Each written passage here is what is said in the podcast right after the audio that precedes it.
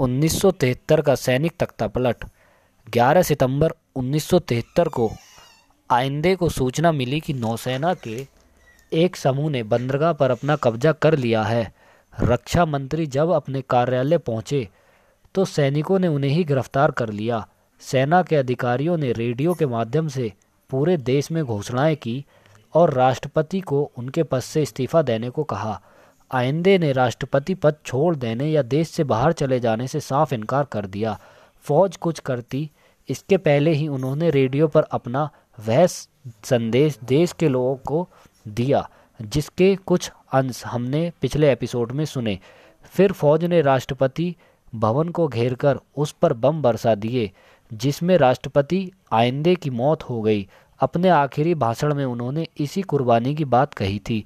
11 सितंबर 1973 को चीले की यह घटना सैनिक तख्तापलट कहलाती है। इस विद्रोह का नेतृत्व जनरल आगस्तो पिनोसे कर रहे थे। अमेरिका की सरकार आइंदे के शासन से नाखुश थी। उन्होंने तख्तापलट करने वाले सैनिकों की गतिविधियों में पूरा सहयोग दिया। उनके लिए पैसों का इंतज़ाम किया।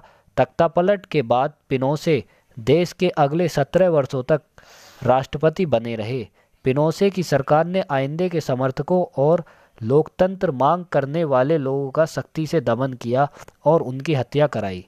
इसमें चीले की वायुसेना के प्रमुख जनरल अल्बर्टो बेसेले और उनके वे अनेक फौजी अधिकारी भी मारे गए, जिन्होंने तख्ता पलट में शामिल होने से स्पष्ट इनकार कर दिया था। जनरल बेसेले की पत्नी और बेटी को भी जेल में डाला और काफ़ी परेशान किया गया।